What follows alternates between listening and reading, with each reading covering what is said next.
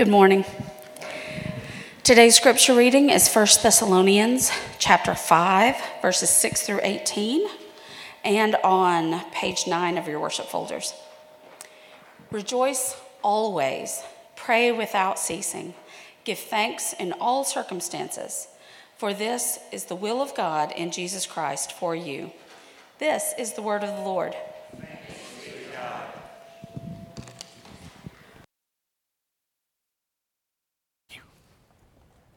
Everybody, welcome Andrea back. She's been gone for a long time.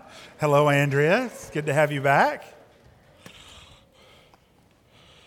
We're continuing in our series about not ticking the box, but being devoted to God and what that means and what that looks like. And really, the best definition of being devoted to God is found when Jesus answers that question What is the greatest commandment? And he says it's to love the Lord your God with all your heart, soul, mind, and strength, and to love others as you would love yourself. And just a reminder there, God's not saying you need to love yourself better because you do that quite well. He's saying, if you love those that are around you as much as you would seek your own flourishing, right? Seek your own, then, then you would be loving in a pattern that I have made you to love. And then we do that because we are seeking God with everything that we are, our whole being, and that is being devoted. And we're talking about things that tend to cause us to have checklists. When we talk about getting into God's story, when we talk about gathering together as His people, and uh, last week, this week, and next week, as we talk about prayer, they can very easily become those things that we go, yep, did that, yep, did that, yep, did that, and we tick a box and we think we've accomplished the Christian life. But the reality is, is we're called to so much more than that. That we're called to having all of our being wrapped up in this love for God, this God who is steadfast in his love for us, that is always pursuing us to bring us into whole, truth, right relationship with him, with our own selves, with all others in the very place that we live. And in doing that, then we're able to love others the way that we're called to. It's so surprising to me that when you look at every philosophy in the world, when you look at almost every religion, if not every religion in the world, all of them tend to move towards self fulfillment. However, those in the way of Christ always move towards the fulfillment of others. So that's what we're called to do love God with everything that we are and love others as we would love ourselves. And in that, we discover who we truly are, who God made us to be. Now, over the next three weeks, last week, this week, and, and next week, we're talking about prayer because I think that prayer sometimes is one of the hardest things that we deal with and we walk in as humans. It's one of the easiest to tick a box on, and it's one of the hardest to not feel shame about not ticking that box. And last week, we talked about how we are to go towards God as a child. That we walk towards Him knowing we're not going to get it right because children don't get it right. We shouldn't worry about timing because children never worry about timing. And we can ask extraordinary and outrageous things because children do that. Knowing that the loving Father will pull us on His lap and listen to us. And sometimes his answer is yes, sometimes his answer is no, sometimes his answer is wait, because the good Father knows what we need. And we even recognize that we can turn that into a pattern. Well, I'm just going to pray like, you know, a child. And I, I, prayed like a child today. I said daddy instead of saying father. That's good. Tick. But our own hearts will turn towards itself and we'll become selfish in the way that we're praying. And that's the reason why it's amazing to know that Jesus prays for us. That he's the one who first calls out, Abba, Father, on our behalf. Well, today we're looking at this passage that can be somewhat daunting for us when we think about prayer throughout all of Scripture. And it's not the only place that Paul talks about how we're supposed to pray. In fact, by example, he says over and over again throughout all his epistles, I continually pray for you. I am constantly seeking God for you. I am always doing this. But here in 1 Thessalonians, he gives these sort of uh, what could appear to be short pithy imperatives to the people that are there in Thessalonica. And he says to them, I want you to rejoice always. I want you to pray without ceasing. I want you to give thanks in all circumstances, for this is the will of God in Christ Jesus for you. So at the very end there, he's saying, This isn't what I want, this is what God wants. He wants you to rejoice always, pray without ceasing, and give thanks in all circumstance. And if you're like me, then when you hear that, that, that imperative, that command coming from the will of God, it can be daunting. What does it mean for me to actually pray without ceasing? Now, let's just define ceasing without ceasing. That means to not stop. We, we would like to uh, uh, uh, soften that a little bit. Only in our waking hours. That's not what it says. It says without ceasing, always, continually is what it means 24 7. All right, well, so then automatically we know, well, that's impossible. So I'm going to fail miserably at this. So, one, I can rest on last week and know good thing Jesus prays for me. But at the same time, I have to go, what do I do? How do I walk in this way? If I'm to be devoted to God with all that I am and be devoted to, to Him in loving Him and loving others, then what does that look like as I'm praying? Well, the first thing we have to do is we need to get rid of the idea that prayer is a process, that prayer is something that we do in this way. That prayer somehow is a system or a formula and negotiation in order for us to get what we want or the things that we think we need from God. Stop thinking about the end product and begin thinking about the person that we're talking to. Because praying is not a process, it's actually a posture of our heart. Praying is that place where our heart knows I cannot accomplish anything, just like a child, but by resting completely in God, then I am able to see the things that I need and ask for them. Henri Nouwen, who's a theologian, in his book, The Way of the Heart, The Spirituality of the Desert Fathers and Mothers, little caveat here. Not saying that we should all go out to the desert and live like mothers and fathers of, uh, of ancient times and be separated from everybody. But he's looking at their practices and he's saying, here's how they can apply today to us who have to live in the real world. in it, he talks about this idea of prayer. He says this For many of us, prayer means nothing more than speaking with God. And since it usually seems to be a quite a one sided affair, prayer simply means talking to God. This idea is enough to create great frustration. If I present a problem, I expect a solution. If I formulate a question, I expect an answer. And if I ask for guidance, I expect a response. And it, when it seems increasingly that I'm talking into the dark, it is not so strange that I soon begin to suspect that my dialogue with God is in fact a monologue. Then I may begin to ask myself, to whom am I really speaking? God or myself? Now, how many of you have felt that way before? You don't have to raise your hands. You can if you want. I have. I felt like, what is it like? I'm just calling out into the darkness. This conversation that I'm having definitely doesn't seem like a conversation. And, some of you know that I trained to be an actor when I was in high school. I'd wanted to be an actor in my life. So I'm really good at monologues. So it feels comfortable to me to do that. But really, speaking to God should be a dialogue, a back and forth. And what Nouwen goes on to say is that what is happening is we have turned prayer into a head event and not a heart event.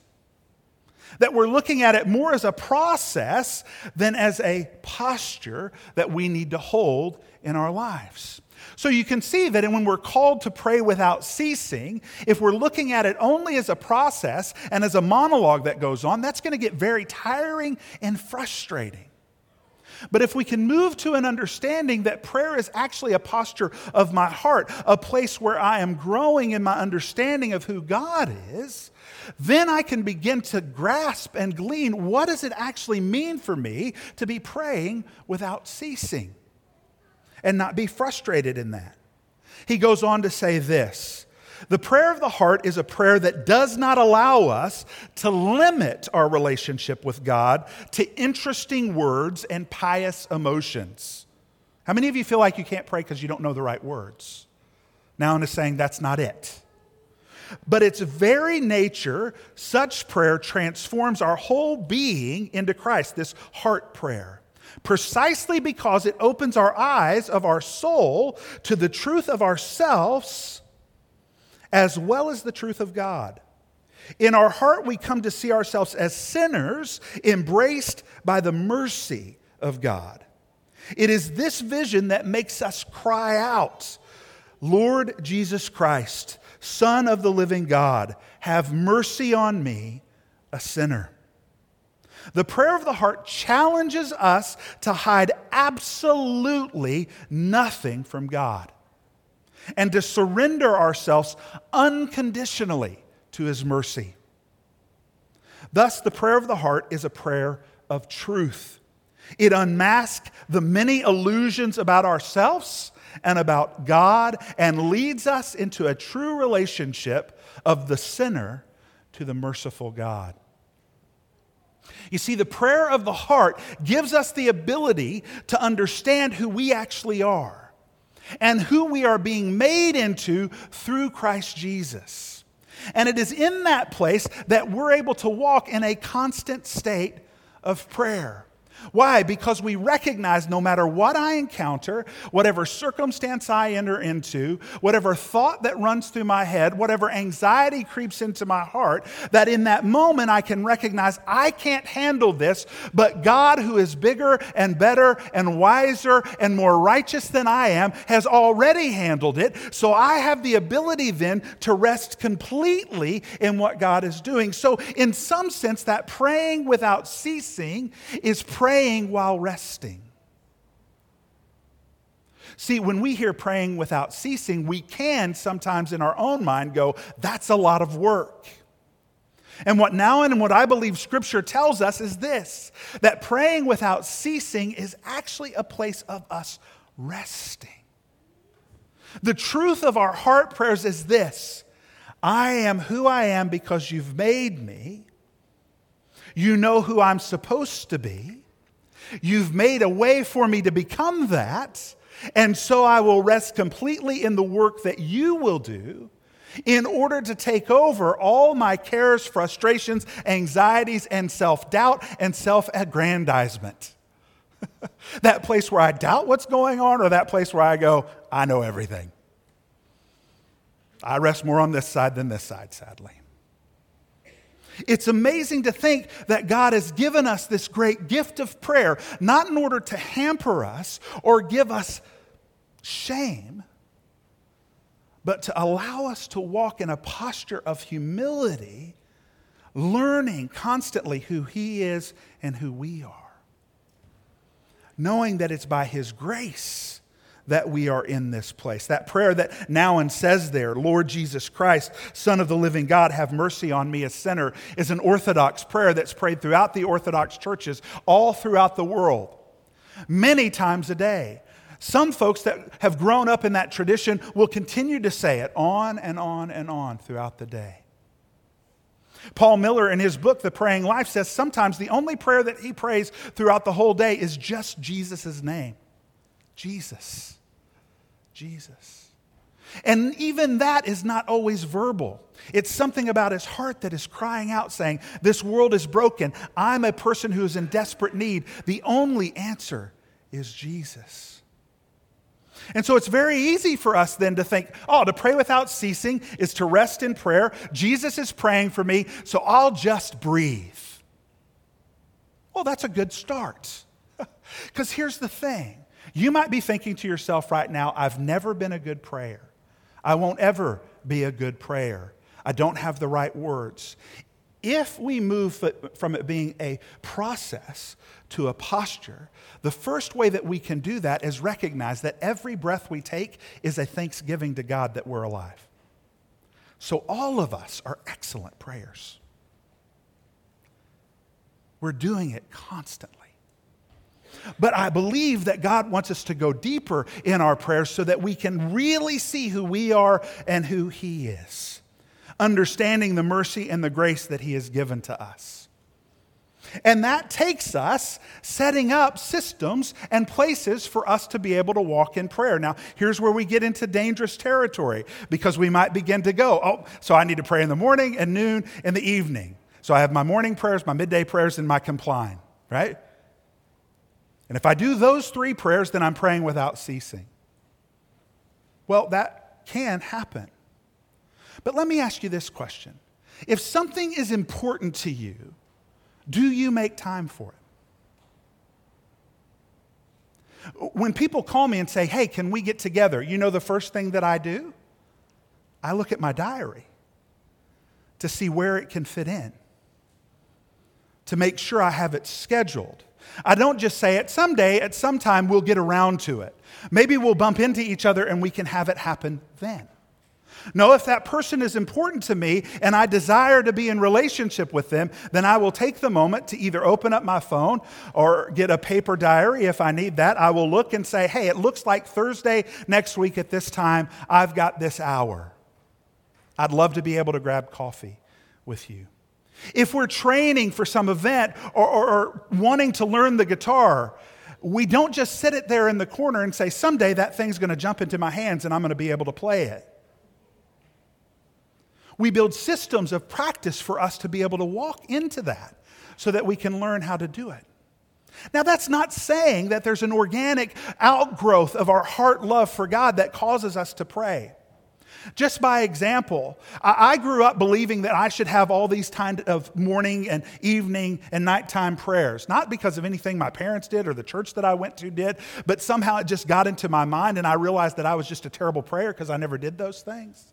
And then one day I woke up and I was praying, probably because I'd had a bad dream or something, and I was praying in the middle of that, but I woke up and I was praying, and I thought, that's weird. And the next morning I did the same thing, and the next morning I did the same thing, and that was really awesome. And then it faded away, and it didn't happen anymore. But I liked what that did for me. I liked how I was able to center myself in knowing who God is and knowing who I am. And so I made an effort then that when I wake up, I might not be praying immediately, but I'm going to seek to do that. Not because it's the way that I'm supposed to do it, not because it's going to get me any closer to God, not because it ticks some box, because in some way, what's happening in that moment is my heart is growing in my devotion for God.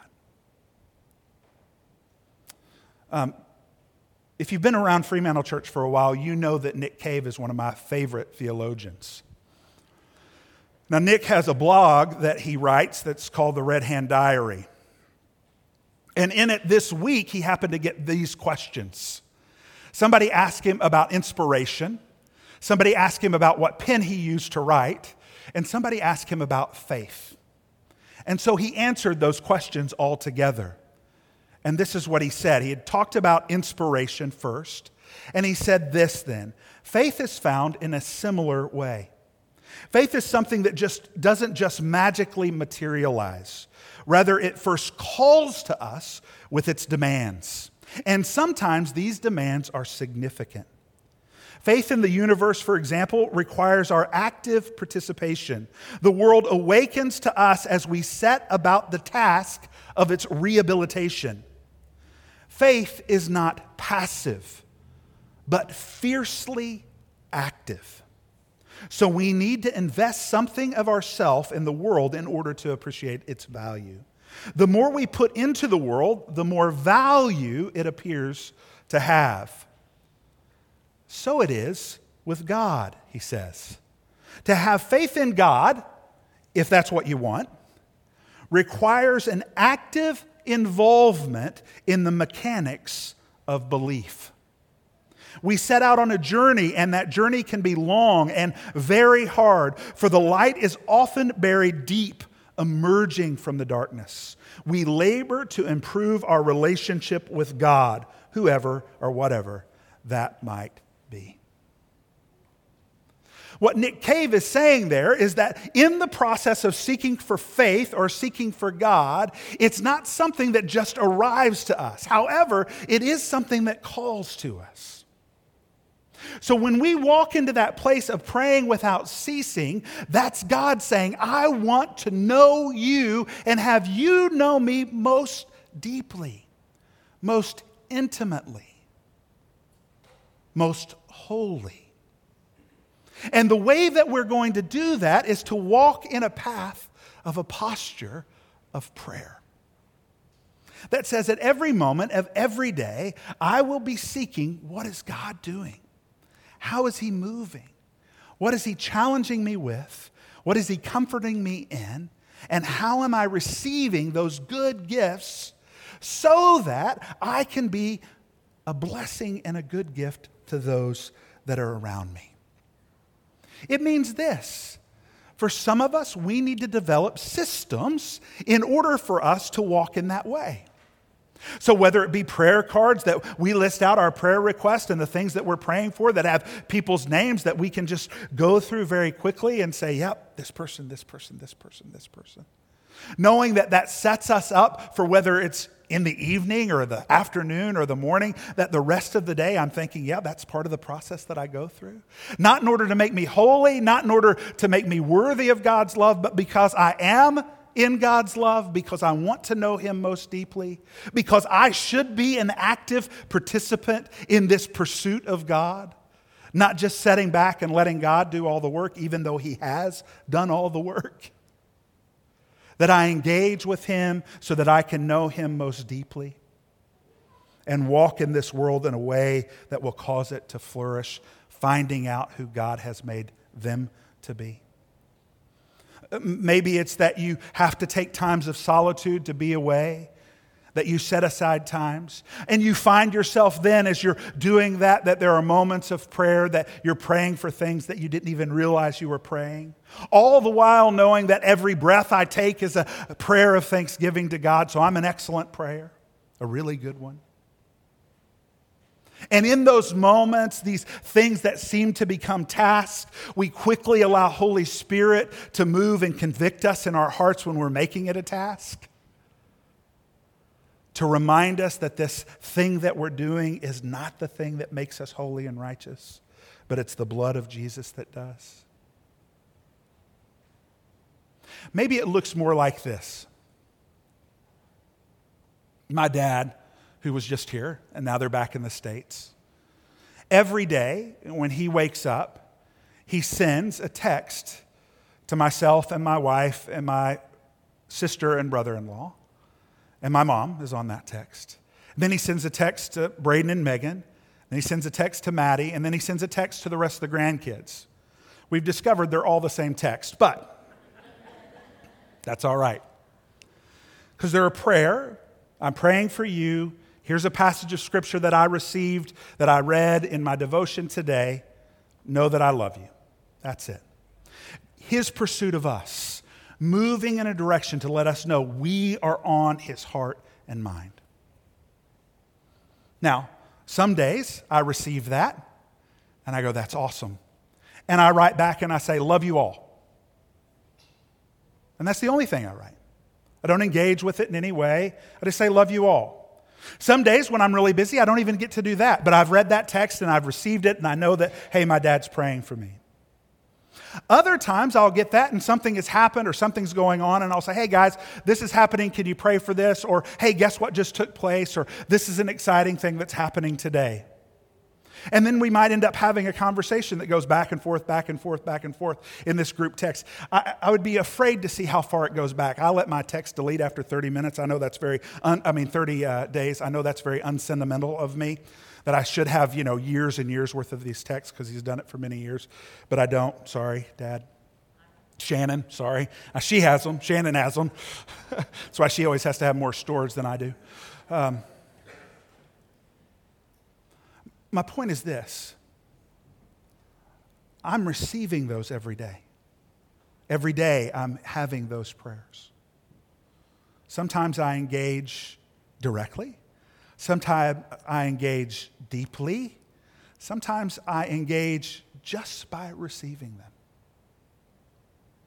As we're walking in that place of praying without ceasing, know that the Father is constantly sending forth his message of love and mercy and grace and truth and righteousness and healing and wholeness to you.